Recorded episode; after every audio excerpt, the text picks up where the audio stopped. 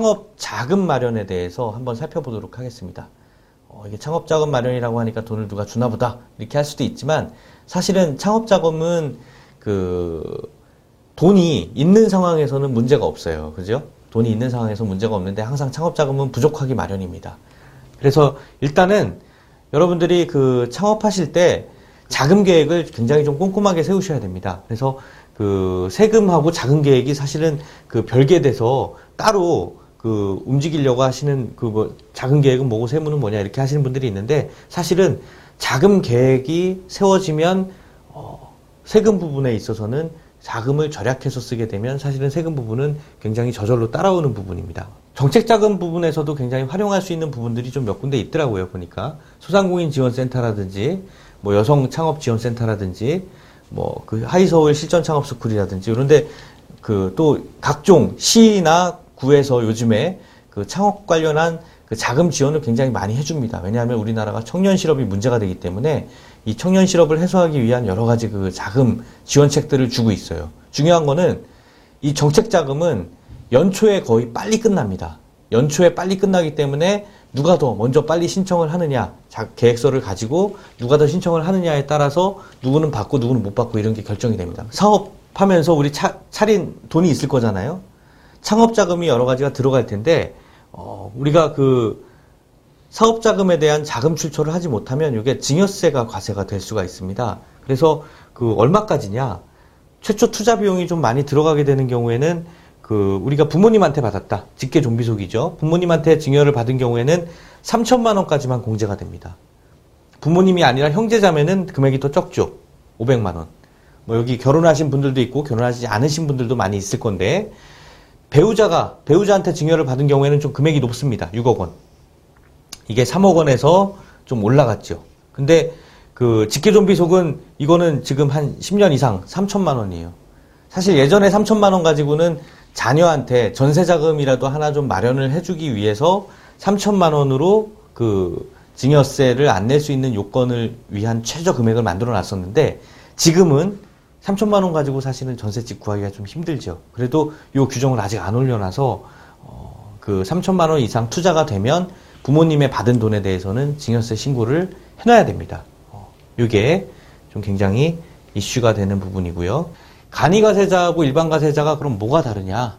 뭐가 다르냐? 그 제일 처음 시간에서 우리가 그 간이가세자, 일반가세자를 큰 도표로 한번 구분을 해봤지만 부가가치세 측면에서 한번 다시 한번 구분을 해보도록 하겠습니다. 일반가세자는 매출액이 4,800만 원 이상이면은 일반가세자로 되죠. 그죠? 그리고 간이가세자가 안 되는 업종이나 지역에 의해서 간이가세자가 안 되는 경우가 있다고 했기 때문에 그런 경우에는 일반가세자가 됩니다. 근데 간이가세자는 4,800만 원 미만일 때 우리가 간이가세자를 신청할 수 있다고 그랬어요. 매출액이 올라가서 한 달에 400만 원 이상이 되면은 일반가세자로 전환이 될 수가 있고요. 또 경우에 따라 우리가 큰 거래처랑 거래를 하기 위해서 세금계산서를 발행을 하기 위해서 간이가세자를 포기하고 일반가세자로 전환을 할 수도 있다고 되어 있습니다. 매입세액은 일반가세자는 전액공제가 되는 게 특징이고요. 우리는 간이가세자는 살펴봤듯이 매입세액에다가 업종별 부가가치율 마찬가지로 이것도 15%가 되죠.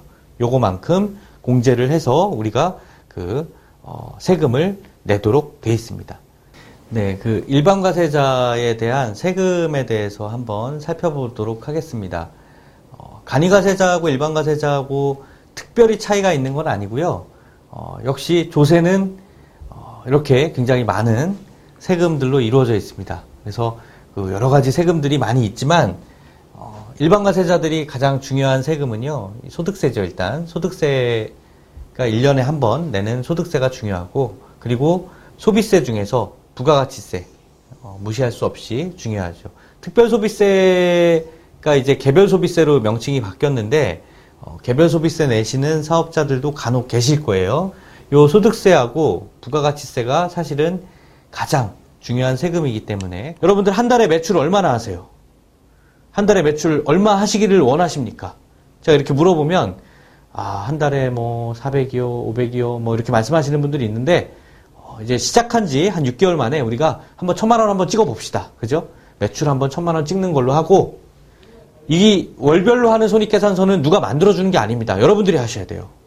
분명히 여러분들이 여기에 대해서 하실 줄 알고 이걸 만약에 예산으로 잡, 잡는다면 예산으로 잡는다면 여기다 칼럼을 하나 더 만드셔가지고 엑셀로 하나 짜서 칼럼을 하나 더 만드셔가지고 실제로 비용이 어떻게 지출되는지 한번 따져서 한번 넣어보세요. 그러다 보면 어떻게 내가 사업을 해야 되겠고 앞으로 어디에서 줄여 나가야 되겠다라는 것들이 보일 겁니다. 근데 사업 초기에는 이게 가능한데 사업 지금 진행하시는 분들은 이거 하기 힘들어요. 쉽지 않아요. 그래서 매월 하는 손익관리 여러분 처음 시작하실 때 한번 해보시고 어디서 줄여야 될지 여러분들이 재무적인 관점에서 한번 접근을 해보시기 바랍니다. 오늘 대차대조표와 손익계산서 말씀을 드렸지만 사실은 여러분들의 수익을 아는 거 그게 더 중요하다 말씀드렸고요. 대차대조표하고 손익계산서는 이 기초에 작성되는 대차대조표, 그 다음에 기중에 작성되는 손익계산서를 통해서 이렇게 유기적인 관계를 갖고 있다라는 것도 말씀을 드렸고, 손익계산서는 일정 기간의 영업성과라고 그랬죠. 그죠? 대차대조표는 지금 재무상태표로 말이 바뀌었고, 나의 재무 상태에 대한 가치가 어떤 거냐, 내 재산이 얼마냐라는 거를 결국엔 가지고 있는 재산에서 그 부채를 빼면서 나머지 내 거를 파악하는 구조로 돼 있다라고 말씀을 드렸습니다. 이번 시간에는 매입에 대해서 한번 살펴보도록 하겠습니다. 우리 그 부가가치세나 소득세나 세금을 줄이기 위해서 가장 중요하게 생각되는 거는 매입이라고 그랬죠. 매입이 많이 우리가 확보가 돼야지만 빠지는 금액이 커져서 이게 커져서 과세 표준이 내려가서 세금을 줄일 수가 있습니다. 마찬가지로 요 매입은 그대로 부가가치세 계산 구조에서 소득세에서 불러오게 되고 그리고 어, 부가가치세에서 인정받지 못하는 따로 비용에 대해서도 우리가 추가적으로 세금을 줄여서 비용을 늘려서 세금을 줄일 수가 있는 구조로 가게 되는 거죠. 부가가치세나 소득세나 매입 부분이 굉장히 중요하다고 말씀을 드릴 수가 있겠습니다.